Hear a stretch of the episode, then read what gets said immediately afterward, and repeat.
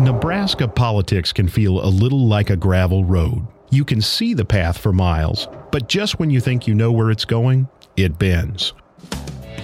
Nebraska voters already knew they were going to see a U.S. Senate race in 2024. Senator Deb Fischer is, as expected, running for re election to a third term. What's different this year is the appointment of a second senator who will be up for election in the same year, Senator Pete Ricketts. Nebraskans know him as a two term governor, but the governor he endorsed appointed him to replace former Senator Ben Sasse, who left Washington to lead the University of Florida.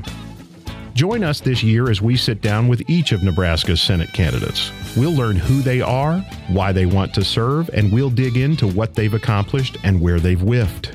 We'll talk to political observers who know the history of Nebraska's Senate races. By the time we're done, we hope to help you make a choice. Come with us down that gravel road of Nebraska's 2024 Senate races, where it's voters who will be the ones picking corn.